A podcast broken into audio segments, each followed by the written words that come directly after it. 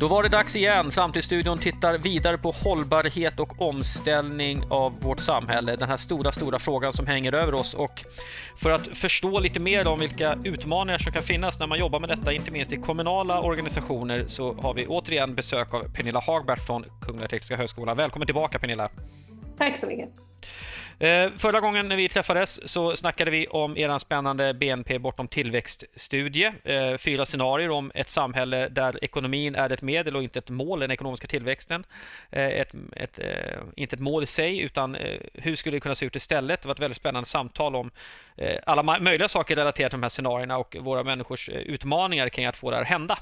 Eh, och efter det har du gått vidare vet jag och tittat ännu mer på vad är, hur går det egentligen till det här omställningsarbetet i kommunerna? Hur går målsättandet till och, och vad är det för mål som sätts jämfört med de som borde sättas? Kan du inte berätta mer om hur ni har, hur ni har gått vidare efter den här stora studien?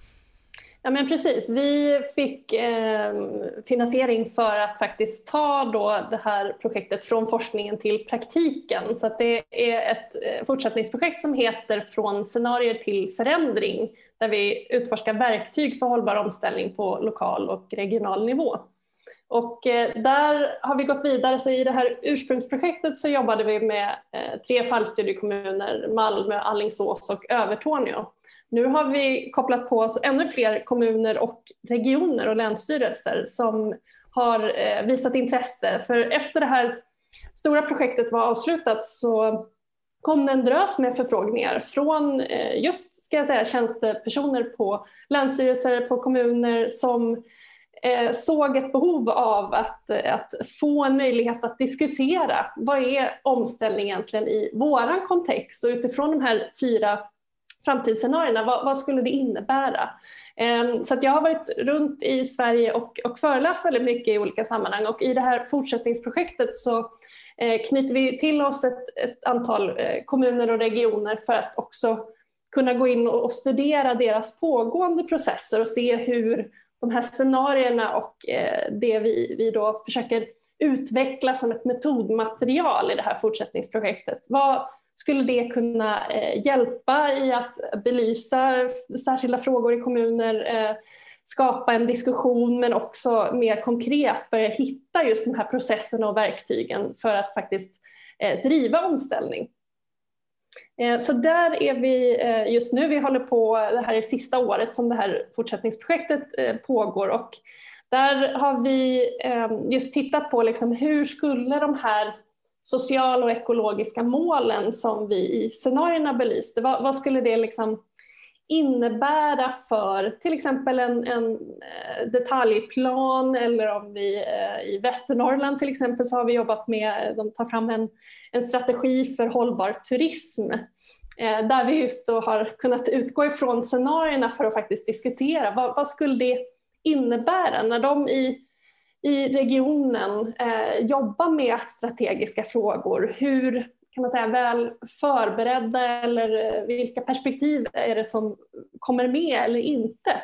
Eh, och där har vi kunnat komma in i den här processen för att just ska man säga, testa, alltså eh, rent konkret workshoppa där vi presenterar scenarierna där man får ta ställning till eh, hur de här scenarierna bygger fram olika eh, logiker, olika sätt att se på eh, den utveckling som behöver ske men också koppla det till den faktiska regionala liksom, kontexten. Vad, vad, vad innebär det för Västernorrland till exempel med ett scenario som bygger på en automatisering eh, kontra lokal självförsörjning? Just det.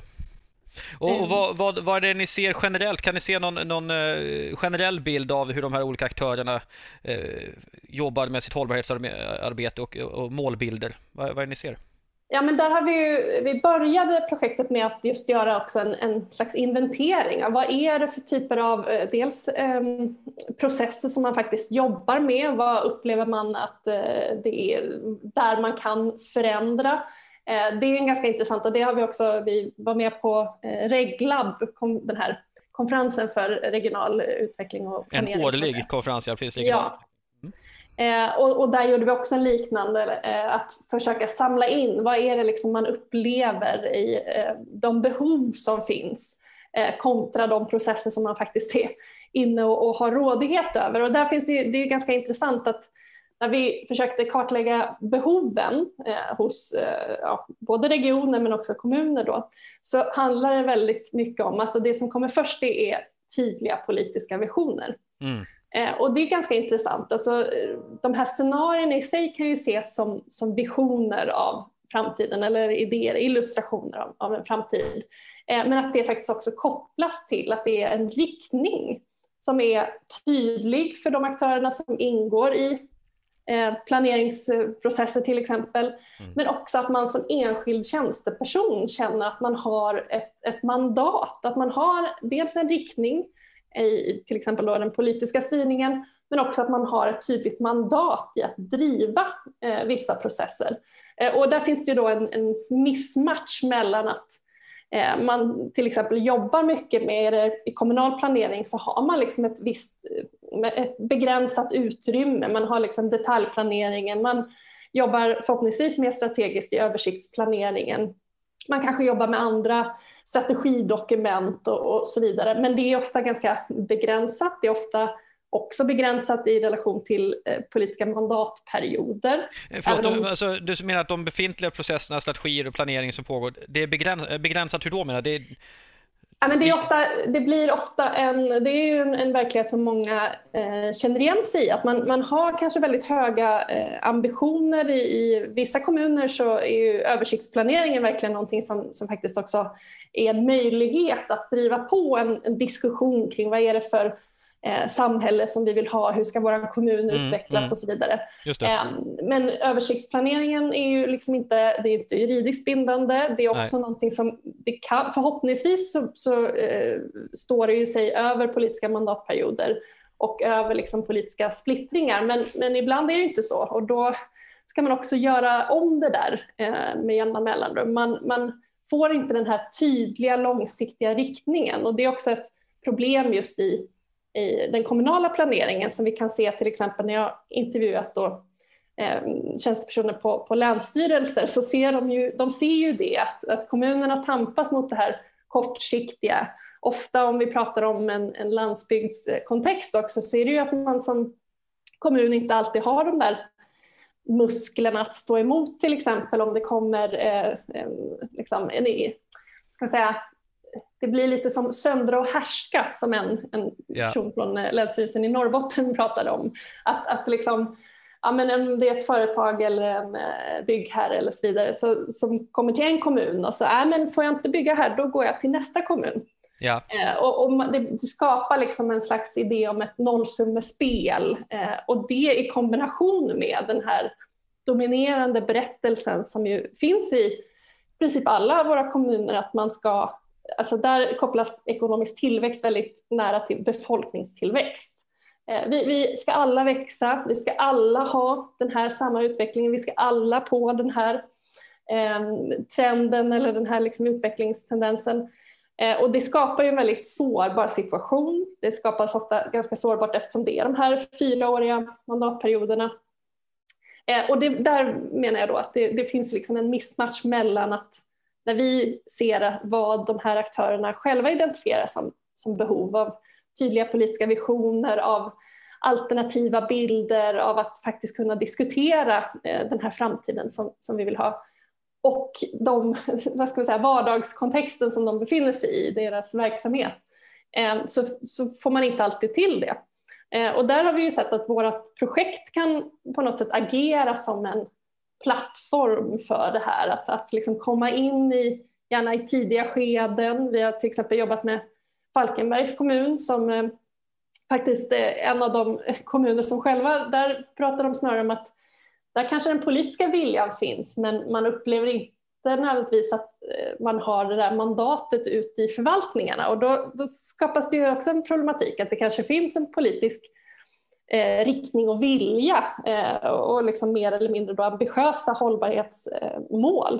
Eh, men sen kommer det inte ner ute i förvaltningarna för där upplever man att man fortfarande liksom har ungefär samma uppdrag. Ja, så för, där är förvaltningen som ligger efter snarare?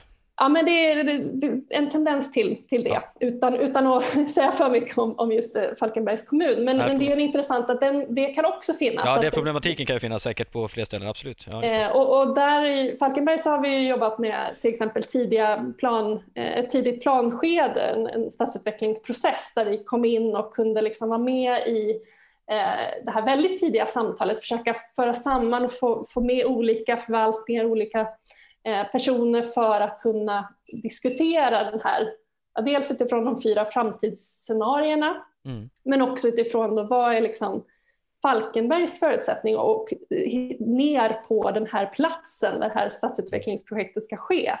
Eh, den här insikten om att ja, men, i ett lokal självförsörjningsscenario, då skulle det bästa vara om vi inte byggde alls här, för det här är den bästa jordbruksmarken i kommunen. Ehm, och, och, den typen av vad ska man säga, insikter och diskussioner den krävs även om man i slutändan kommer eh, bygga här. Så är det ju liksom att ha den där diskussionen och kunna tänka strategiskt, det är ju det som egentligen planeringen handlar om. Eh, det är ju de, de flesta skulle säga, det är liksom intentionen i, i, i, PBL och hela idén om mark och vattenanvändning är att vara liksom långsiktiga. Eh, men, men där finns det ju liksom då det här idén om vad planering är, som är det här att man styr mot en viss framtid eh, och det här kortsiktiga vardagen som ofta handlar om att släcka bränder och vara mer reaktiv än kanske den här proaktiva och framåtblickande. Just det. Eh, men, som skapar men, en frustration hos många också. Just det. Men om jag försöker summera det här på något vis, då, då kan man se att det finns, eh, det finns en förståelse i, i, olika, hos olika aktörer, kommuner, eh, regioner, länsstyrelser om eh, det här är frågor vi behöver diskutera, det här är saker som vi skulle vilja göra, men det kan upplevas ibland som att politiken har inte en tydlig bild av vart vi ska, eh, eller man har en splittrad bild av vad man ska och man har inte mandat att driva utvecklingen. Man vet heller, så att säga, inte, i brist på de här bilderna, så vet man inte heller vad som är rätt väg att gå och när man inte vet det, då kan man inte heller veta vilka beslut man ska fatta längs den här vägen. Och sen finns förstås det omvända då att ibland är politiken före, men det kanske är lite ovanligare eh, ibland. Eh, men det säger jag bara för att jag tänker att det, det är ju naturligtvis en väldigt höga krav på politiker idag på lokal nivå som ska leda omställning. Eh, det kräver eh, att vara väldigt påläst och väldigt kunnig skulle jag säga. Det gör väl alltid politiker uppdrag men, men i ännu högre grad när man ska in i det okända i någon mening. Eh, okej, okay, och så pratar du om frustration här bland, bland eh, tjänstepersoner då som, som känner att vi har inte riktigt den, den riktning och tydlighet som vi skulle behöva. Och, och, här vill jag ta en annan kommun som exempel som vi har jobbat med, Orsa kommun som har gjort ett otroligt spännande visionsarbete eh, där man involverade väldigt många olika grupper eh, och eh, metodiskt hämtade in kunskap från olika källor, bland annat oss. Vi var en, en, ett mindre, mindre bidrag till den processen, men det som var intressant att höra var resultatet sen, för de hade då lagt en, en vision som jag vill minnas är 2040 åtminstone, om inte 2050, men åtminstone 2040, så den är långt fram. Eh, och det man kom överens om, det blev så, eh, som jag förstod det, så förankrat ändå i politiken så att när man sen hade diskussioner i kommunfullmäktige och kommunstyrelse så kunde folk citera den här visionen som argument ibland och då har man ju verkligen kommit någonstans.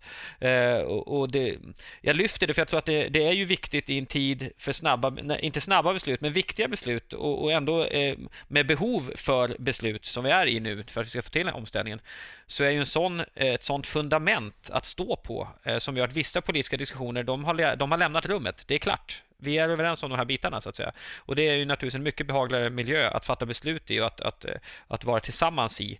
Eh, och här tycker jag ju personligen, här kommer ju omvärldsanalys och, och scenarioplanering och, och scenarioanalyser så att, säga, att, att, att tänka tillsammans blir så oerhört viktigt för att inse att eh, vi kan ha ideologiska åsikter om vissa vägval men det finns också vägval eller tendenser som vi inte behöver tycka så mycket om. De är där. Eh, vi, vi, vi behöver inte diskutera om det är ett fenomen eller inte, utan det, de finns där. Och då, då länsar man också bort en massa eh, diskussion som skulle dröja och, och göra det luddigt och oklart. Så att säga. Mm. Och där är ju viktigt att säga, vi, de här scenarierna är ju inte heller, även om de har beskyllts för att vara ideologiska åt olika håll, ska jag säga, så, så är de ju inte, de är eh, faktiskt inte framtagna med det i åtanke och de visar snarare bortom den här klassiska höger-vänster-skalan eh, Eh, och, och, visa på liksom andra utvecklingsinriktningar och, och, det är också någonting som både då provocerar men som faktiskt, eh, som du är inne på, ger en möjlighet. Så att vi ser att, att Eh, det finns en möjlighet, i, särskilt på den kommunala eh, liksom arenan att diskutera det mer utifrån eh, ja, men vad är det för samhälle och lokalsamhälle som vi vill ha. Och det går över partigränserna och då kan man ju liksom börja se att det här är inte de här, vi måste liksom komma bort från de här ideologiska skyttegravarna och istället diskutera, som till exempel i Övertorneå där eh, vi såg att eh, ja, men när det går bra för Sverige AB, eh, som ett av kommunalråden sa, alltså när BNP går bra i Sverige, då går det ju sämre för Övertorneå och vice versa. Eh, och, ja, men, och det, det, följer ju liksom i den här logiken att har man en, en stark tillväxtekonomi, eh, urbanisering och så vidare så, så, driver det på en viss utveckling som är också kopplat till avfolkningen av, av landsbygden. Medan de såg till exempel i lågkonjunktur, ja men då sker det viss återflyttning.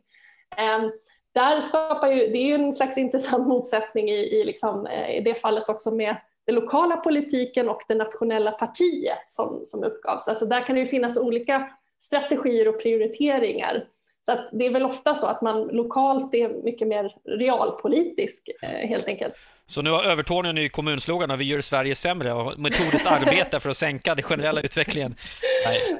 Det var ett skämt det... Övertorneå, ni behöver inte skicka några arga mejl nu, det var naturligtvis helt överdrivet. Nej, men det, det som är intressant med till exempel kommuner som Övertorneå, det är också att diskutera och faktiskt, eh, ja men lite det eh, som vi var inne på i förra avsnittet här, men alltså diskutera vad som är, eh, vad är livskvalitet? Vad, vad är eh, utgångspunkten? Är det att, eh, eh, att ha en viss typ av utveckling som vi nationellt premierar eller som vi kan se liksom i, i, vissa kommuner eller är det att se vad är förutsättningarna för att leva ett gott liv i till exempel Övertorneå? Vad är eh, beroendet av naturresurser? Övertorneå var en av Sveriges första ekokommuner till exempel och det eh, är inte det man ofta associerar kanske med idag. Vi jobbar till exempel med Uppsala kommun också. De premierar ju sig verkligen och, och på många sätt leder arbetet med hållbarhetsfrågor idag. Eh, men har ju också en helt annan utgångspunkt och andra ja, förutsättningar. Eh, så det handlar verkligen om att nyansera och där behöv, det är en annat sånt där behov som vi har identifierat, alltså behovet av Eh, andra begrepp eller liksom ha begrepp som vi, vi alla är överens om. Och, och hållbar utveckling, det är ett typiskt sånt där vagt, luddigt begrepp som har liksom kommit att fyllas med lite vad som helst i någon slags konsensuskultur. Alla är med på tåget, men vad, vad menar vi egentligen? Och, och där finns ju ambitioner på liksom, I vissa kommuner kanske man har börjat prata mer och försöker få in en, en terminologi om resiliens. Lokal resiliens, vad skulle det. det innebära? Både socialt och miljömässigt. Eh, kan man börja jobba med eh, till exempel då eh, också scenarier bortom tillväxt. Vi jobbar ju med den här Munk-modellen, alltså Kate Rayworth, en brittisk ekonom som tagit fram alltså en, en Alltså munk som i kakan munk? Ja, som en ja. munk som man äter. Där liksom den yttre ramen eller yttre gränsen av munken, det är de här planetära gränserna mm, som Johan Rockström och andra pratar om. Och sen så har Kate eh, satt då en inre ram som skapar då den här munken. Liksom. Vi vill mm. inte falla innanför munkhålet och inte utanför. Och vad är, vad är munkhålet? Vad symboliserar det då? Alltså den inre ramen det är liksom de här sociala, eh, grundläggande sociala eh, perspektiven och, och, kan man säga en, en, grundnivå för samhället. Och det handlar ju om, Kate har studerat det här utifrån ett, det globala Eh, samfundet var vi liksom i, eh, inför FNs eh, Rio plus 20-möte. Vad såg vi liksom som sociala hållbarhetsfrågor? Så det är alltifrån eh, tillgång till resurser, utbildning, eh, jämställdhet och, och, så vidare. Och det liksom ger den här sociala basen som vi inte vill, eh, vill gå under. Men vi måste också se till så att vi rymmer oss inom planetens gränser. Men, men då tänker jag så här, vi ska hålla oss innanför planetens gränser, just det. Men vad är relationen då i den här modellen mellan de sociala basbehoven och Ja, men det handlar ju mycket om att, och där tycker jag det är intressant, alltså när man börjar trappa ner det här, så det finns ju exempel på eh, kommuner i Sverige där man faktiskt börjat jobba utifrån den här bunkmodellen eller försöker. Mm, Sundbyberg mm. till exempel har varit inne och, och nosat på det, eh, har jag förstått. Kan inte mycket mer om, om det, men, men där handlar det just om att också faktiskt se att vissa av de saker som vi i Sverige ser som liksom basala behov, ja, men de är faktiskt upp och nosa på vad som är. Och Då kan man prata om så här. Vad som är planetära gränser? Ja men precis, alltså, vad, vad vi liksom ser boyta per person och så vidare. Vad är Mm. liksom utifrån, man kan ju beräkna det utifrån ett, ett liksom klimatperspektiv utifrån planetära gränser. Mm. Eh, och så kan man beräkna det utifrån liksom ett rättviseperspektiv. Just det. Eh, och, och där, det tycker jag är intressant när man börjar komma ner på de mer konkreta frågorna och säga så här, men okej, innebär det, nu har vi ett, ett liksom, eh, en trångboddhetsnorm, eh, vi har vissa eh, liksom, idéer om en god bostad och så vidare, men kan vi också börja ta, prata om en, en, liksom en maxnivå? Vad är max kvadratmeter per person? Det är ju jätteradikalt och blir väldigt snabbt politiskt, men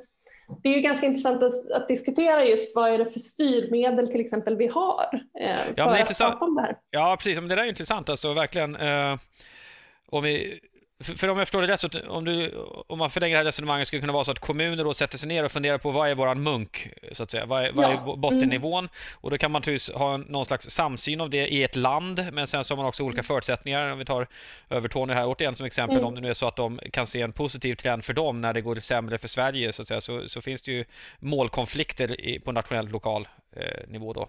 Och sen har vi diskussioner om hur stor, hur stor ska munkens hela radie vara? Alltså vad är, vad är det st- mesta vi kan äta av jordens resurser? Mm. Eh, och som du säger, där kommer man in på en diskussion som är ju väldigt politisk, det vill säga ska jag ha en åsikt om vad du behöver? Vad är wants och vad är needs? Mm. Eh, eh, vilket är ju en, verkligen har varit en diskussion som har debatterats väldigt, väldigt hårt eh, under lång tid. Eh, och det kollektivas rätt att ha en åsikt om vad du har rätt att eh, skaffa dig eller få och så vidare. Och det Precis. finns en jättekom, kom, alltså där finns ju en direkt konflikt med konsumtionssamhället som gärna bejakar varje liten eh, lust eftersom att det driver ekonomi och eh, skattemedel och allt vad det är. Mm. Nej, men precis, och det är ju det här som då blir det intressanta. Att som, som forskare kan jag liksom ställa upp de här hypotetiska Mm. avvägningarna, men det är ju det som också krävs, den här politiska diskussionen.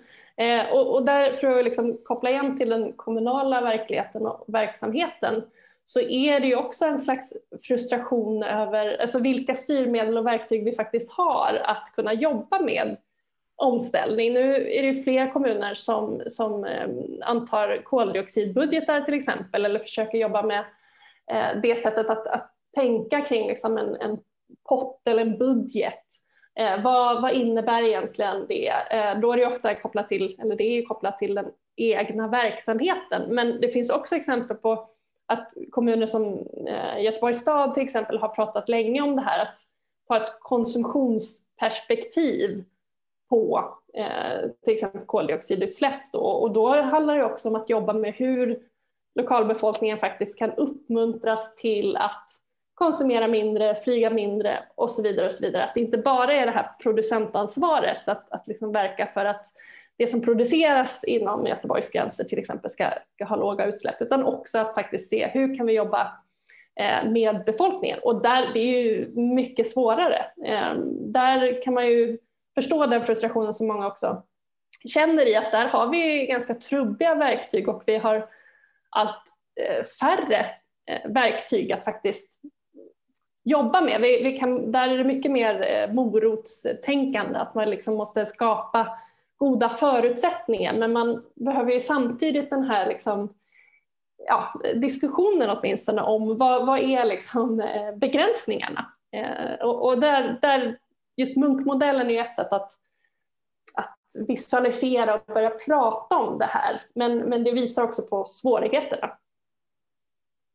Ja, men du säger att vi har färre och färre verktyg för att göra detta. Vad, vad, tänker du för verktyg som har försvunnit? För jag menar, vi reglerar ju egentligen inte mindre och mindre, vi reglerar ju mer och mer. Åtminstone alltså, den juridiska sfären Ja. har ju inte färre verktyg tycks det som, i alla fall min eh, amatörbild. Eh, Medan däremot kanske den så att säga, norm, alltså normsfären har varit mer, eh, nej Ja, det är men- inga pekpinnar tack. Så att säga. Just det. Ja, men absolut. Det, jag skulle säga att det är lite faktiskt, det är en kombination av en, en slags omreglering eh, och till exempel när det, ja, jag kan ju prata om eh, i just bostads och fastighetssektorn så alltså vi har ju eh, väldigt trubbiga verktyg för att prata om. Vi har ju egentligen inget som för att diskutera en, en slags maxyta per person men eh, fastighetsskatten var ju åtminstone liksom ett sätt att diskutera kan man säga någonting som kopplat till liksom, eh, storlek på en, en bostad och en fastighet. Mm. Men, där, så det är bara ett exempel på att det liksom har vi hade inte särskilt vassa verktyg men vi har inte heller fått fler vassa verktyg utan de har snarare eh, trubbats av ännu mer.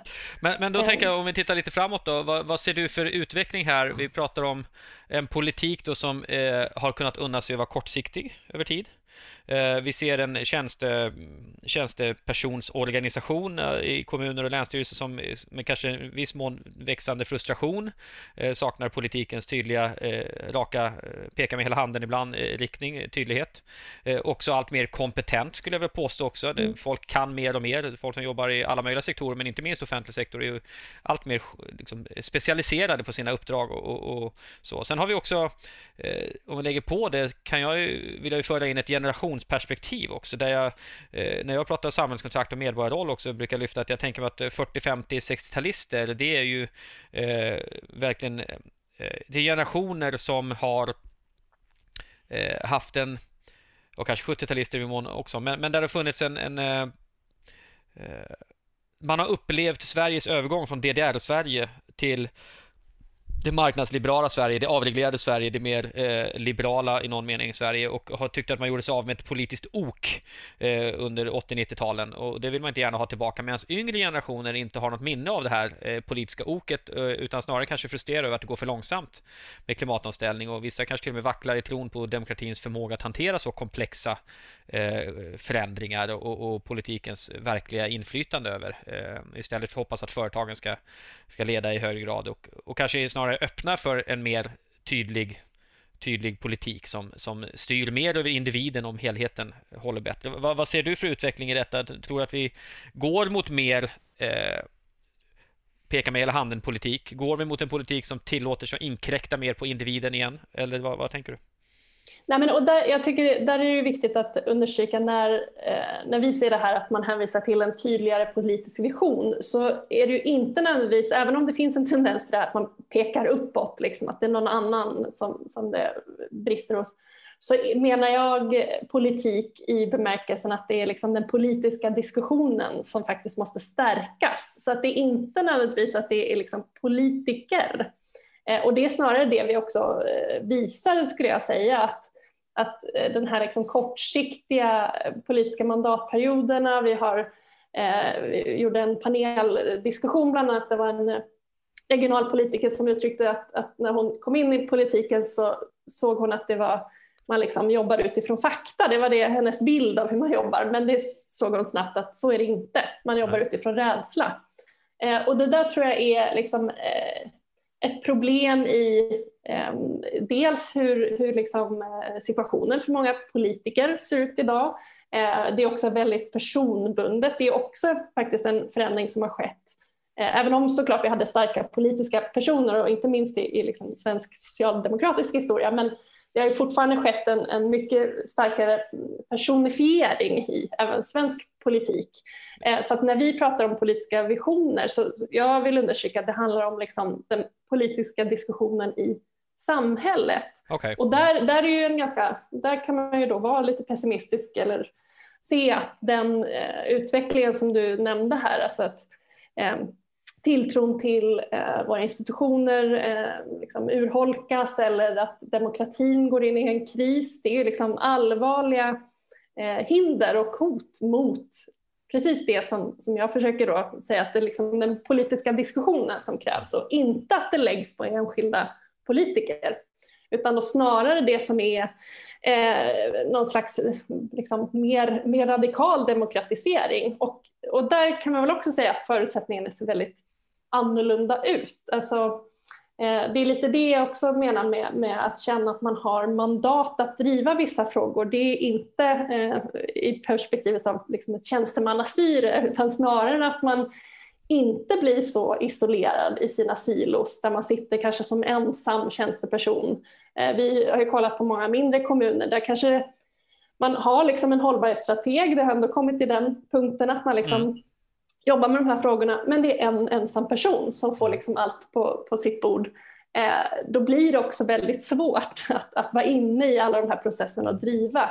Eh, då finns det exempel på kommuner där man börjar jobba mer eh, samverkan mellan mindre kommuner. Det finns eh, goda exempel på. Vi ser också tydligt att just den här typen av informella nätverk är väldigt viktiga viktiga. Alltså vi har ju en professionell roll, ofta finns det liksom en motsättning mellan då till exempel den professionella kompetens som många eh, hållbarhetsstrateger, vare sig du är kommun eller jobbar på ett företag så har du kanske en, en viss typ av utbildning. Mm. Medan eh, som en hållbarhetsansvarig på ett eh, stort företag så eh, om du kollar på vilka som sitter i ledningen så är det ofta personer med kanske en utbildning i juridik eller ekonomi. Eh, och man kan faktiskt gå igenom fortfarande utbildningar i ekonomi och juridik i Sverige där hållbarhetsfrågor och de utmaningarna eh, knappt nämns.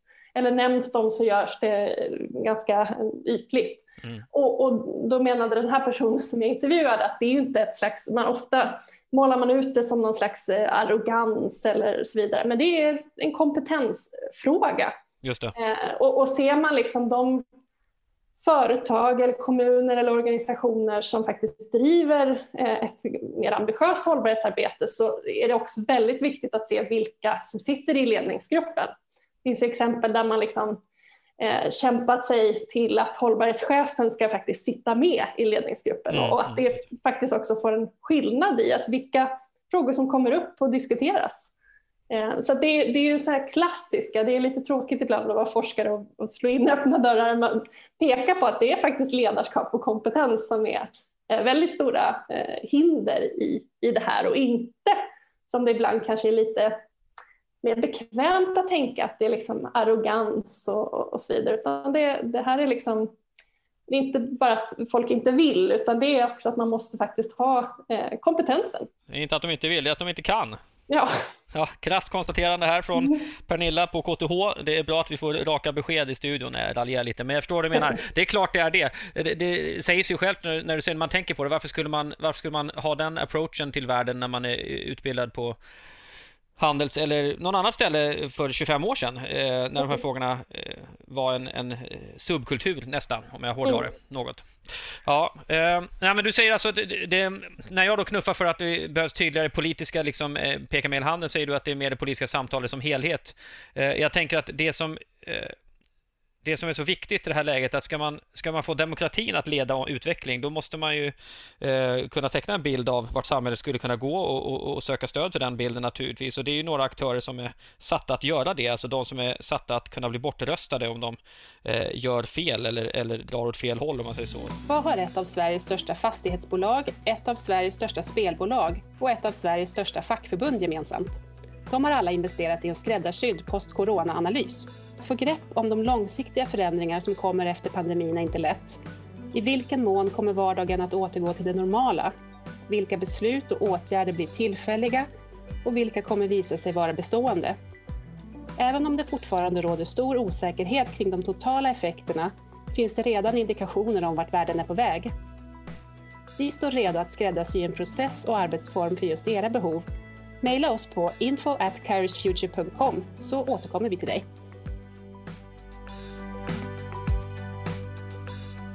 När jag pekar då på att politikerna ska peka med hela handen så menar du att det behövs ett, ett brett politiskt samtal snarare än, eller inte snarare, men det är inte, det är inte framförallt den tydliga politiska ledningen bara, utan det måste till ett stort politiskt samtal där många aktörer deltar för att, att eh, skapa den här gemensamma bilden av hur det skulle kunna vara istället. Och, Just det här att också faktiskt, eh, som säger, bredda den politiska diskussionen och se vilken roll och vilket ansvar olika aktörer eh, kan ha i det. Alltså där, där är det viktigt också att se ehm, den vad ska man säga, förskjutning i ansvar som också har skett och som du var inne på förut, vare sig man kallar det liksom en nyliberalisering eller en omreglering eller så vidare, så, så kan vi se just i samhällsbyggnadssektorn så har det eh, skett en sån förflyttning.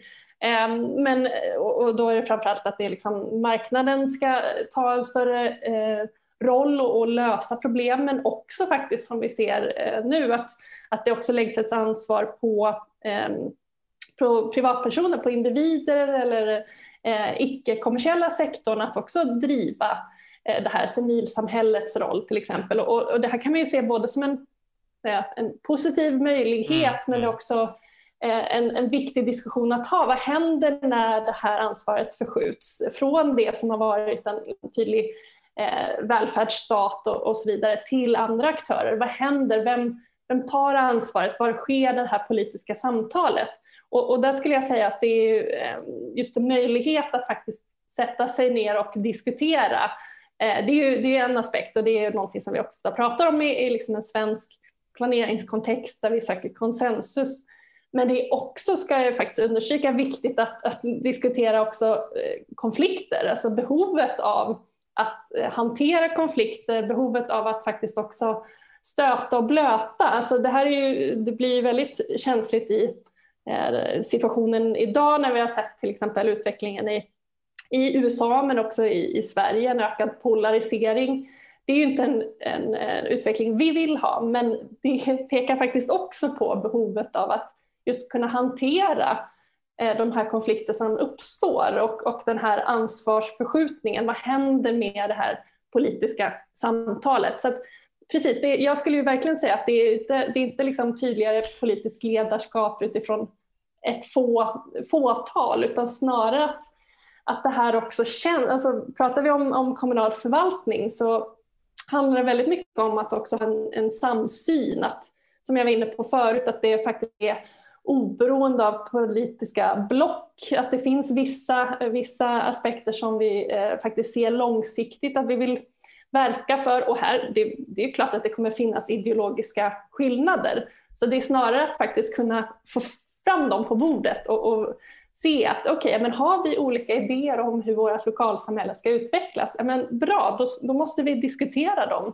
Istället för att som det ofta är idag då så stannar det vid de här Eh, Eh, mindre sakpolitiska frågorna som gör att det liksom snarare fortsätter vissa inlåsningar och man inte riktigt kommer loss ur, ur det där. Eh, så det, mm. Jag tänker också, självklart behöver vi en bredare politisk diskussion. Vi behöver att många är med och diskuterar. Och det, på ett sätt kan man väl säga att, att polarisering är ju ett mått på eh, förändringstrycket. Alltså, eh, folk blir tydligare, vi söker oss i, i vad som upplevs vara mer extrema riktningar för att vi lämnar de gamla politiska paradigmen. Så att säga. Vi, vi kanske accentuerar befintliga ideologier, eh, men vi kommer också eh, hitta gamla återanvänder eller vi skapar nya eh, tankesystem för de ideologier som funktionella efter andra världskriget fram tills relativt nyligen. De har inte svar på de frågor vi står inför. Och vi, vi ser ju exempel, jag tror Österrike till exempel, som har haft Eh, fått en regering med, med, med alltså som är högergrön, eh, alltså invandringsfientlig eller kritisk och, och eh, klimatförändringsfokuserad. Eh, liksom För det är de två frågor som, som är de två, två av de mest brinnande frågorna i europeisk politik och, och så. Och då, då möts de två grupperna som annars, vänta nu, de där brukar inte ha något med varandra att göra. Men, men det speglar så att säga eh, vilka politiska frågor som, som seglar upp som, som väldigt viktiga för människor. Och jag vill ju ändå påstå, självklart ska vi ha många med i diskussionen. Framförallt ska vi inte utesluta någon, utan det är jättebra att jättemånga är med. Men jag tror att politiken behöver gå in. Människor som, som hamnar i politiska ledningspositioner och blir synliga, de blir ju så att säga symboler, bärare av vissa idéer och vissa alternativ. Eh, och, och ikonifiering, så att säga, att, att vi ska ha den starka ledaren, en viss person, det är Bengt eller det är Lena eller vad det nu är för någonting. Det, är inte, det har sina baksidor, men det har också en tydlighet som handlar om att den här personen representerar, precis som kungen, så representerar vissa idéer som behöver eh, synliggöras och behöver vara med i diskussionen för att kunna möta andra idéer. Eh, och där tror jag, tänker jag, att det är viktigt för politiken att våga axla det i den här tiden när det är svårt att veta vad som är vägen framåt den bra samhällsdebatten, den, den, konstruktiva samhällsdebatten, den bildar ju oss andra som deltar, eller antingen deltar vi själva, men, men vi som lyssnar på debatten, även om man inte själv säger någonting, så får man ju höra andra som har tänkt några varv till, för det är deras jobb att göra det. De har tid att göra det, de har intresse att göra det, men förhoppningsvis kunskap att göra det. Eh, och det gör oss klokare som, som väljare och meddemokrater i samhället. Och, och där tänker jag att det, det är, fördröjer förändringstakten om vi har politiker som inte vågar ta den här naturligtvis väldigt utmanande rollen, inte minst i, i tider av näthat och annat eh, idioti som pågår. Så, ja. Nej, men absolut, och det är väl just det här eh, att, att liksom man pratar ibland om att vi har faktiskt tappat den ideologiska diskussionen. Alltså, det kan man ju diskutera att det istället är de här olika eh, sakpolitiska frågorna och, och, och, man kallar det identitetspolitik eller inte och sådär. Men, men det är väl kanske också just det som jag eh, försöker understryka eller det som vi försöker eh, forska när vi inte har då en, en liksom, ideologisk ansats i det här utan snarare handlar om att faktiskt främja det här samtalet och diskussionen att faktiskt eh, backa ett steg och säga vad är det för samhälle som, som vi vill ha? Och, och vi utgår ju, det är ju ändå normativt eftersom vi utgår ifrån att det här samhället ska vara hållbart. Eh, det kommer med vissa, eh, med vissa antaganden, det, det ger vissa eh, vad ska man säga, förutsättningar eh, över andra. Men det handlar ju också om att se, eh, det är prioriteringar. Det är ju som politik alltid, alltså hållbarhet och det brukar jag också understryka att, att hållbar utveckling har ju blivit ett sånt eh, konsensusbegrepp, alla är med, det är eh, hygienfaktor pratar man om. Ehm, men det innebär också att det avpolitiseras delvis. Alltså, eh, hållbarhet är också en diskussion om hur vi ska faktiskt fördela resurserna, hur vi ska ordna och organisera samhället för att uppnå vissa mål, sociala och ekologiska mål. Och då, det är väl mm. skälet till att hållbarhet eh, går att acceptera för alla, för det betyder inte en sak. Alltså det finns, ingen, det finns ingen inbyggd konflikt nödvändigtvis i det, så att säga. Men det är ju det som är kanske också lite poängen, inte för att jag liksom främjar till konflikt, men snarare faktiskt också eh, göra det ganska tydligt. Nu har ju jag privilegiet då som forskare att kunna ställa upp sådana, alltså se, okej, okay, om vi menar det här, ja men då innebär det det här. Säger vi att vi ska ha cirkulär ekonomi, ja men då krävs det de här åtgärderna och det är kanske inte alls det som vi, när vi idag pratar om cirkulär ekonomi, menar. Eh, och, och, där krävs ju, liksom, jag skulle säga att det är en, en återpolitisering av hållbarhet, inte i bemärkelsen att politisering är någonting negativt utan snarare just det här liksom, politiska diskussionen ja, alltså, fakta och, kring eh, vad det är för samhälle vi vill ha. forskare så att säga, men, men forskningen når ju bara en bit upp på, alltså en bit på, av resan och säger det här är alternativ, det här är möjligheter. Sen måste vi göra val till slut och det är där mm. politiken kickar in och säger så här, men då väljer vi det här eller vi föredrar det här för det, det är det ja. bästa vi kan veta just nu och det, det är den eh, avvägning som vi gör. Eh, så att det, politiken blir bara viktigare på det sättet. Och jag, jag tänker, du säger eh, inte uppmuntra till konflikt. Nej, Alltså konflikten finns ju redan där i en mening eller så, så att det, det handlar mer om att synliggöra. Ja men precis, det är väl, det, det är väl just det att det, den, eh, precis som du var inne på nu, alltså att, att faktiskt synliggöra vad som är avväganden och prioriteringar, alltså att, och göra det tydligare. Det är väl det som jag menar i det här, den förskjutningen som vi kan se har skett mellan olika aktörer så blir det också suddigare gränser. Eh, och, och, det där är ju, det är ju positivt utifrån vad kan man säga, att vi också vill röra oss mot att vi faktiskt samverkar mellan sektorer, mellan eh, olika logiker, men vi måste också vara väldigt tydliga med att det är olika logiker. Och, och det här, jag jobbar mycket med just eh, aktörer i, i förändringsarbetet och, och det här är ju någonting som Eh, är faktiskt viktigt också att belysa att vi har liksom en viss nidbild om olika typer av eh, sektorer, vare sig det är den offentliga eller privata eller civilsamhället för den delen. Eh, men där handlar det också om att inse att vi alla också sitter på olika roller. Det finns liksom en, en vikt i att liksom, är jag hållbarhetsansvarig på ett stort aktiebolag Eh, jag kanske också är granne, eh, jag är eh, liksom mamma eller jag är någons vän, jag är med i det lokala fotbollslaget eller föreningen. Man har många olika roller och vi tenderar att göra det ganska enkelt för oss när vi liksom avskriver vissa sektorslogiker. Alltså då, det, det, finns också en, en, tendens att faktiskt dels avpolitisera men också ta bort ansvaret från Eh, olika aktörer i, i den här diskussionen. Och, och, där tycker jag också att det är viktigt att kunna ha den här diskussionen eh, på plats. Att kunna säga att ja, men en, en person som jobbar med hållbarhetsfrågor på ett stort aktiebolag och en kommun har ju ofta mer gemensamt eh, och det syns också i de informella nätverken som, som finns än till exempel då eh, den här hållbarhetsansvarige och en ledningsperson. Så, så, så är det ju tyvärr på många sätt, men det kanske också inte är så konstigt att det är så. Men det innebär inte det här, om jag försöker se en större bild här, nu har vi då haft Eh, sen efterkrigstiden och i vårt fall ännu längre egentligen en ekonomisk tillväxt som har pågått under väldigt lång tid. Den började hacka på 70-talet kan man säga och utmanas allt mer av, av eh, planetens gränser så småningom blir all mer medveten hos allmänheten i 90-talet och framåt och klimatfrågan har nu klivit upp väldigt högt Eh, på agendan och demografiska utmaningar etc. Men, men att vi ser att det här systemet funkar inte att rulla vidare på. Vi måste bygga ett annat system och eh, i det så kommer olika aktörer inflytande och, och deras roll mm. i samhället kommer förändras. Och precis som vi pratar normkritik på, i en genusdiskussion om könsmaktsordningar och så vidare, så, och, och, eller ålders, ålder, mm. ålder och koppling till status eller vad det är för någonting, så kommer vi se att positionerna kommer förändras i en tid då när, när, som du var inne på, man ansett att ideologierna varit döda i princip. Va, mm. Mitt sätt att förstå ett sådant påstående, det är ju att politiken rörde sig mot mitten från 90-talet framåt, ungefär som att alla hade ungefär samma målbild. Mm. Eh, och, och det behövdes inte göras mer än skruvas lite grann på reglagen. Och nu är vi i ett läge mm. där vi behöver absolut göra något mycket, mycket mer. Eh, mm. Eh, utan, för nu har vi, det, det förra systemet landade nästan i en punkt där historiens slut och som man pratar om när, när Berlinmuren mm. föll och Sovjetunionen upplöstes. Mm. Att, nej, det är precis tvärtom. Historien börjar om igen. En ny cykel har börjat här. Eh, så. Och mm. vad ska vara de här olika aktörernas roller? Och som du säger, de har olika logiker. Eh, snegla igår för övrigt på någon eh, nyhetsklipp på, på Youtube om, om eh, en bok om Jared Kushner, Kushner och Ivanka Trump och deras mm. liv eh, och deras inträde i den politiska sfären med en då eh, en ganska krass näringslivs eh, vad ska jag säga, perspektiv på tillvaron och hur de världarna krockar då, vad som förväntas av någon som, har en, som jobbar hos presidenten versus någon som är på en marknad av fria eh, privata aktörer så att säga. och hur de här mm. sfärerna har olika uppgifter och har olika eh, skyddsmurar eller vad ska jag säga, sätt att bete sig mm. kring och hur det inte går att blanda hur som helst. Eh. Nej, men också det är både liksom olika logiker och olika eh, normer i en ganska basal bemärkelse. Alltså hur, hur man pratar, hur man beter sig, det ser vi ju inte minst med, med Trumps presidentskap kanske.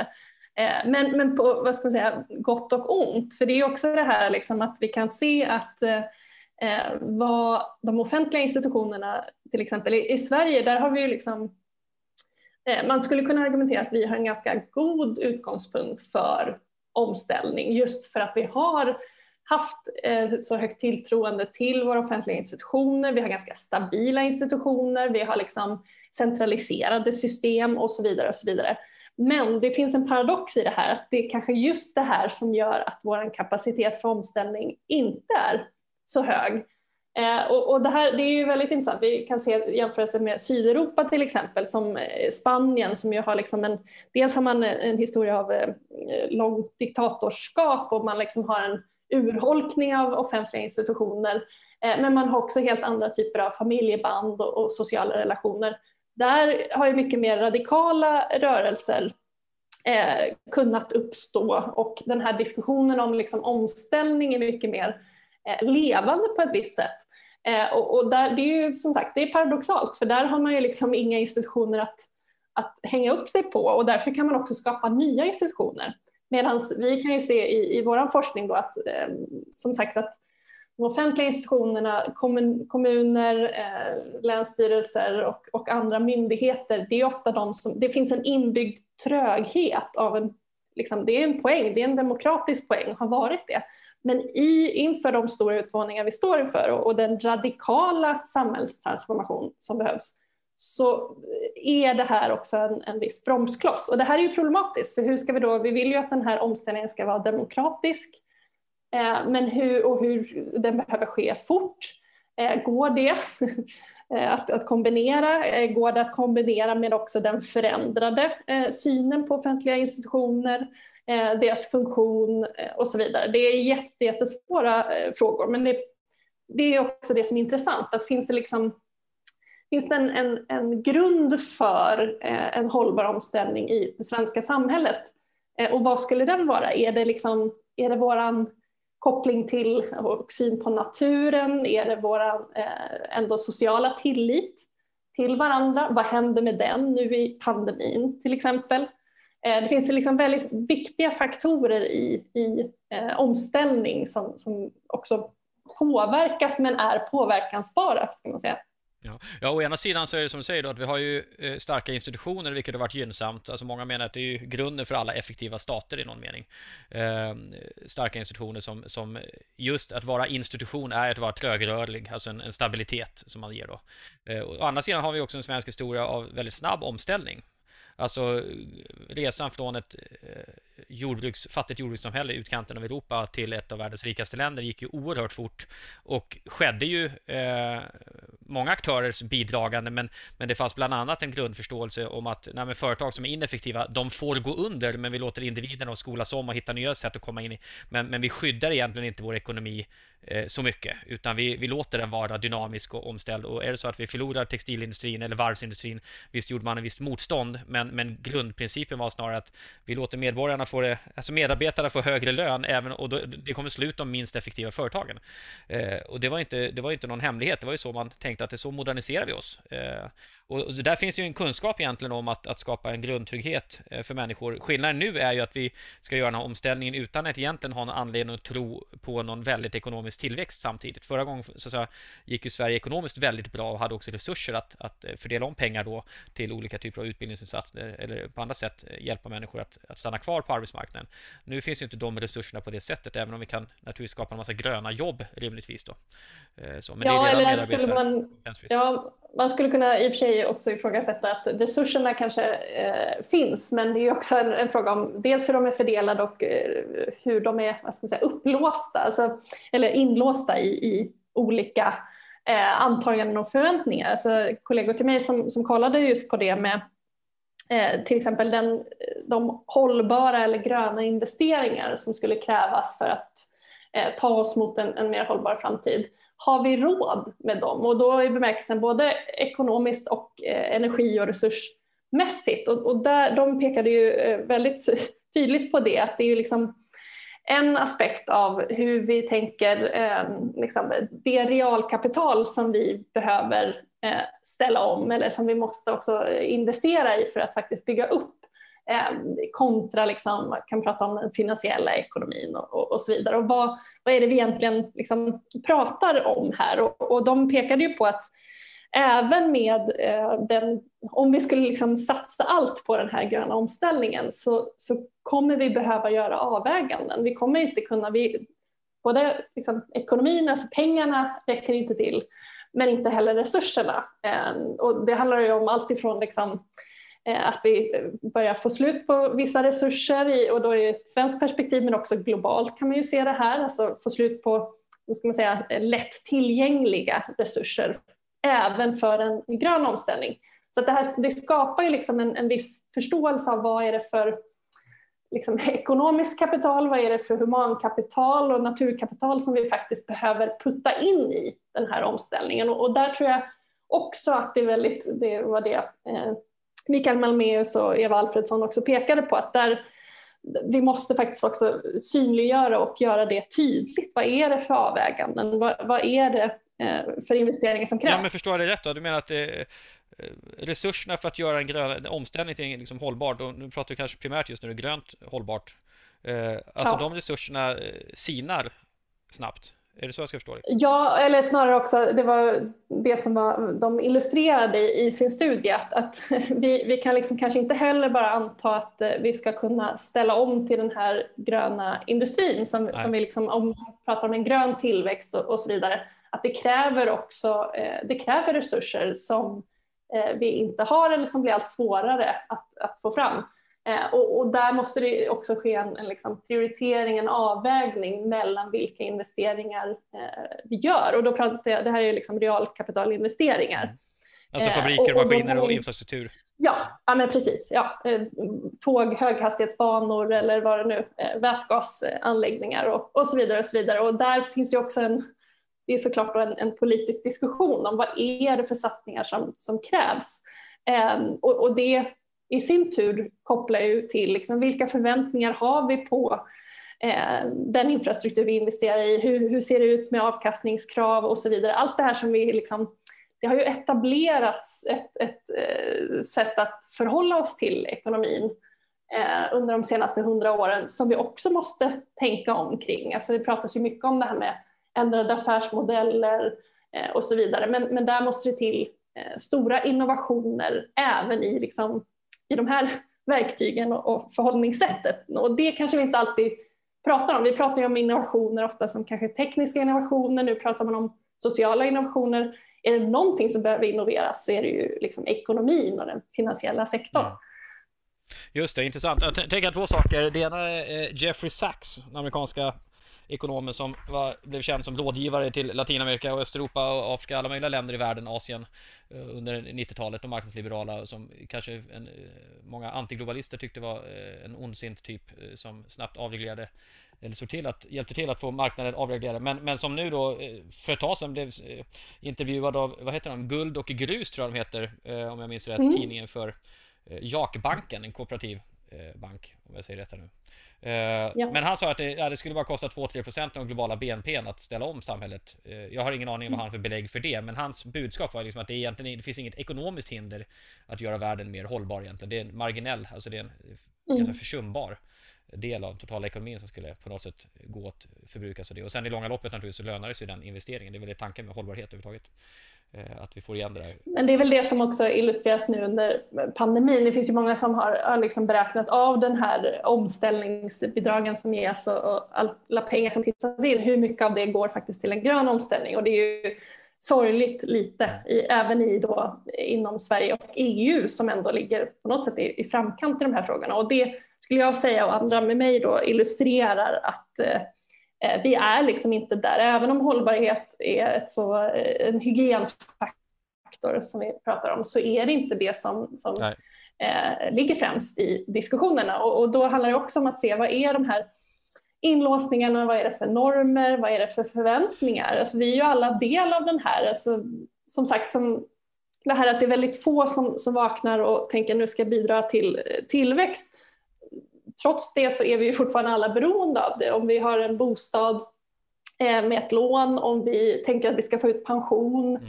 Eh, och så vidare. och Så vidare. Så det, det, är liksom ofrånkomligt eh, att vi är del av den här tillväxtekonomin. Men, men med det sagt så är inte det en ursäkt eller anledning att inte samtidigt verka för att förändra samhället. Men det innebär ju också att vi kanske måste ja, pensionssystemet kommer ju inte kunna eh, se ut som det gör. Till exempel om vi ser vart svenska pensionspengar går till exempel, hur många eh, människor som dödas varje år i eh, liksom miljörättvisekonflikter och så vidare, där också svenska pensionspengar har varit inne och bidragit mm. till, till det ena och det andra. Så det finns ju liksom många dimensioner av det här. Ja, och, och det här är ju intressant också eh, när man tänker, vi pratade tidigare om, om eh, behovet av politiskt ledarskap och en bred politisk diskussion. Vi har pratat om i förra avsnittet vi gjorde om, om den aktiva medborgaren som är med och verkligen spelar roll i samhället och fingrarna i jorden och, och delaktig i beslutsfattande och kooperativt ägande och vad det kan vara för olika former i framtiden som blir allt mer nödvändiga eller aktuella.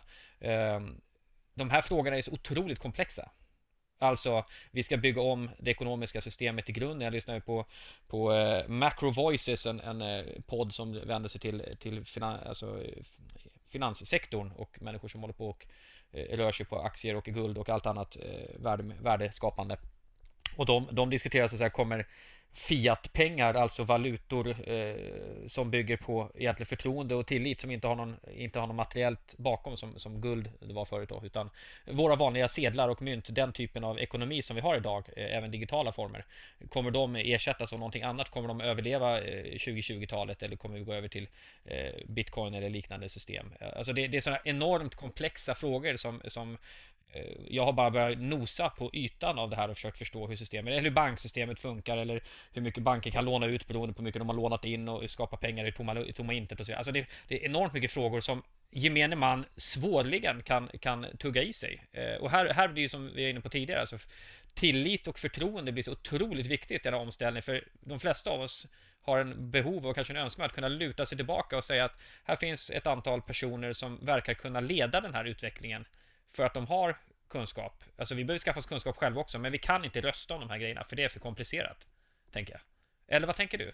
Hur ska vi, hur ska vi när vi rör oss på så djup nivå, är det inte, är det inte verkligen här den så säga, representativa demokratin verkligen behövs i ett allt mer kunskapsintensivt, liksom, transformerande arbete? Ja, alltså jag tänker det är ju det, som du säger, det är jättestora frågor och eh, framförallt så tycker jag att det finns liksom en, en viss både en övertro på eh, att vi eh, med all den här informationen kommer kunna liksom, fatta bättre beslut. Det är en sån här klassisk liksom, ekonomisk teori om, om, mänsklig, om beslutsfattande eh, som motsägs i, i mycket av annan forskning kring hur liksom, beslut sker.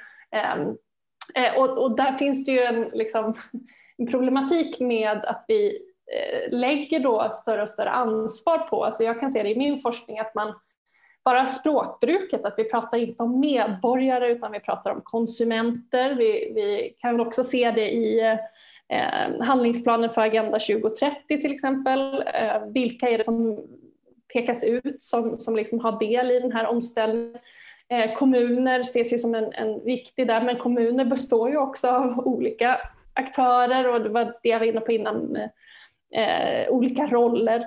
Eh, och, och, där tror jag också att det finns en, en liksom, eh, den där klassiska, är det liksom är det systemet som ska förändras eh, eller vad, vad, är det som ska förändras? Och, och, den där klassiska också då att ja, men det är vi som är systemet. Ja, men vad innebär egentligen det och, och hur kan man adressera det? Och jag tänker just när det handlar om den finansiella sektorn så är det ju viktigt att också lyfta fram de förändringar som ändå sker. Och jag, jag tycker att det är intressant till exempel med eh, i Sverige så, så kan man ju se att kommuner försöker också jobba, man försöker jobba liksom bredare med till exempel Kommuninvest och, och andra eh, för att jobba med grön... Kommuninvest är de som lånar pengar till kommunerna? Precis, ja.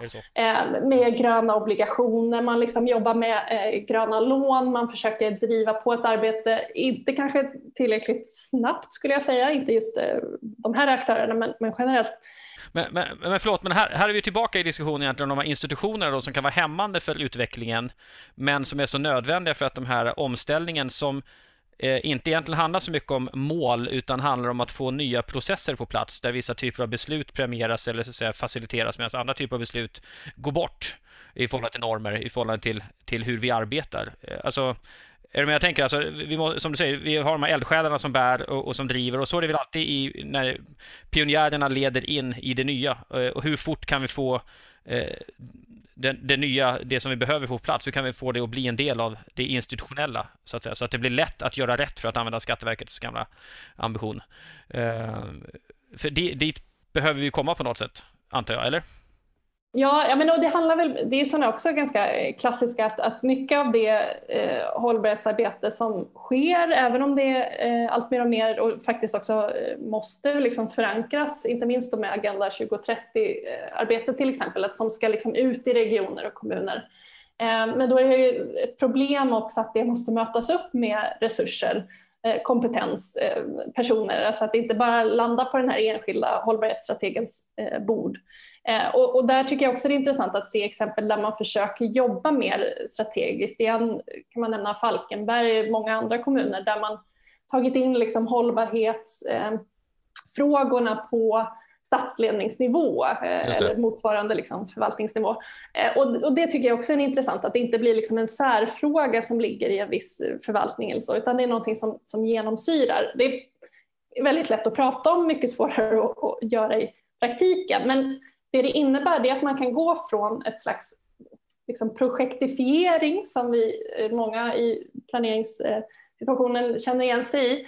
Eh, I samhällsbyggnadssektorn är ju det som väldigt tydligt att man liksom har den här väl avgränsade projekt där man kanske gör väldigt intressanta saker men så har man väldigt lite eh, erfarenhetsåterföring inom organisationen till ens till nästa projekt. Mm. Det finns ju också väldigt, och där har forskningen sin sin roll eller skyldighet också att faktiskt eh, följa upp det här. Det, vi gör ju en massa studier men det kommer liksom inte eh, vad ska man säga, aktörerna till gang nödvändigtvis. Utan det här är ju också en, en, aspekt av det, att faktiskt se att hur skapar man det här långsiktiga arbetet och det handlar ju både om, om personer och kompetens och, och liksom att faktiskt ha resurser men det är också en, en slags en, en vilja och, och där kan man ju diskutera att viljan eh, finns men kanske inte alltid faktiskt är förankrad. Alltså, och, och, med förankring är det just det här alltså, att det genomsyrar en, en organisation till exempel. Man, alltså, jämställdhetsintegrering pratar man ju ofta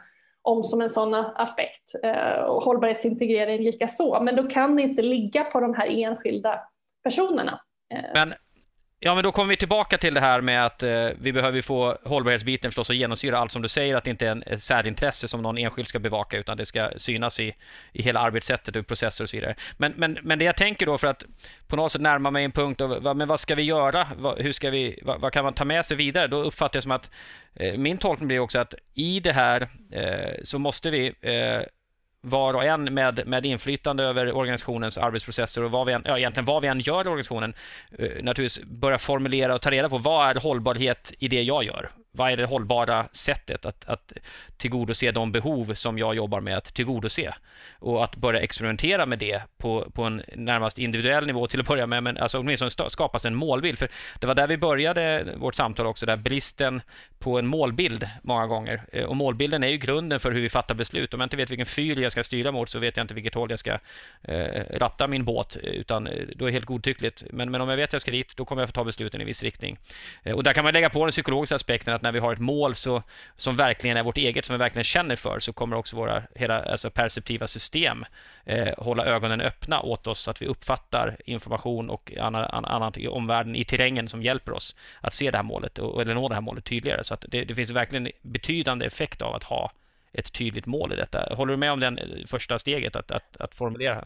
Um, Ja men absolut. Jag skulle i och för sig säga, det handlar ju absolut om att få, få ner det till, eh, till sig själv och, och den egna liksom, målbilden, men att det görs i, i diskussionen, dialogen med andra. Alltså jag, jag, vill ändå slå ett slag för att det är just den diskussionen som krävs. Och, och där finns det ju ett problem i eh, att vi ser att när till exempel då Agenda 2030-arbetet kommer ut i regioner och kommuner finns det en tendens att man, man plockar russinen ur kakan. Man tar liksom, ja, i den här kommunen jobbar vi med de här två målen. Ja. För att det var det vi redan gjorde innan eller det är det som ligger nära. Eh, och det, nu handlar ju det om de globala hållbarhetsmålen som man också kan problematisera på olika sätt. Men en poäng med dem är ju att de faktiskt inte går att, att, att ta ut enstaka utan man måste ha helhetsperspektivet.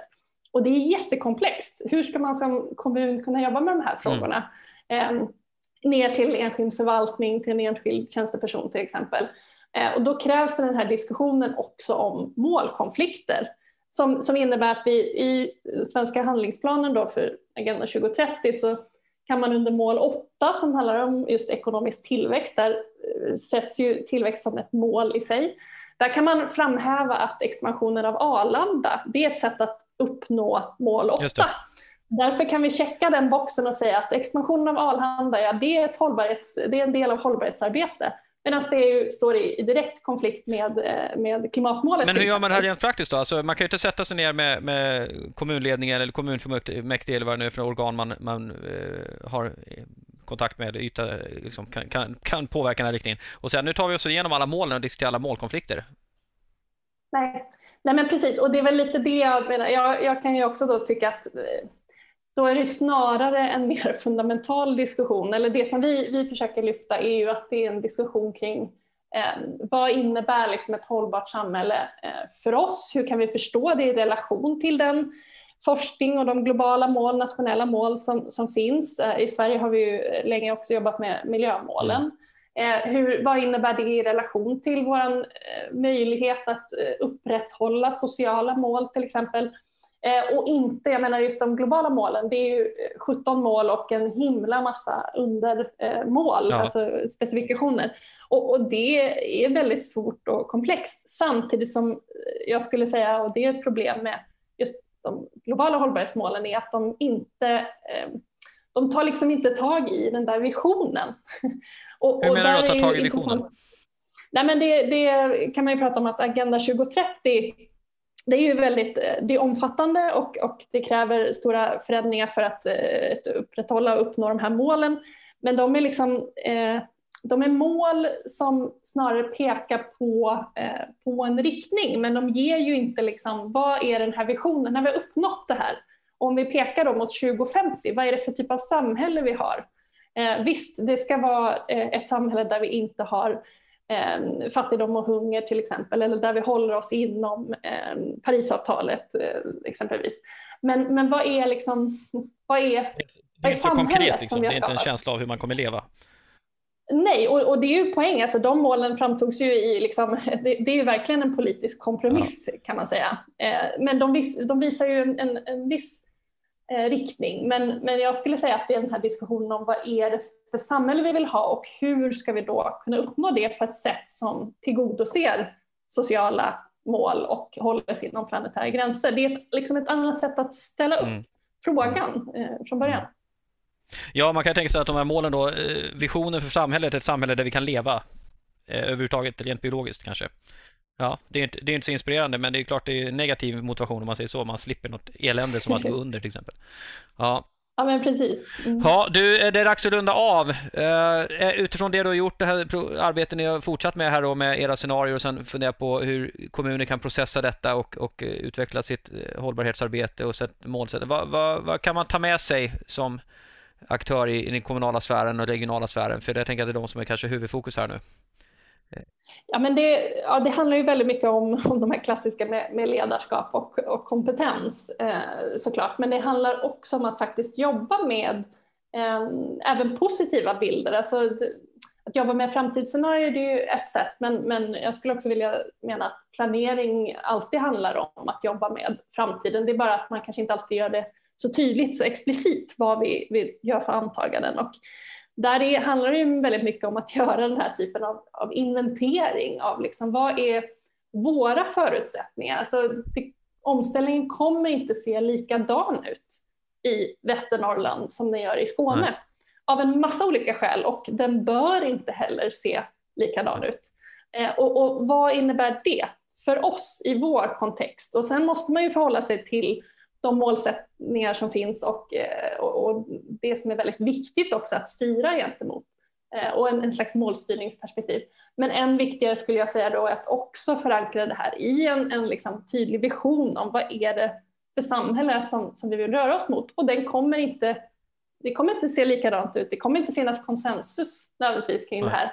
Men det ger en utgångspunkt att ta en annan typ av diskussion än den vi ofta fastnar i idag.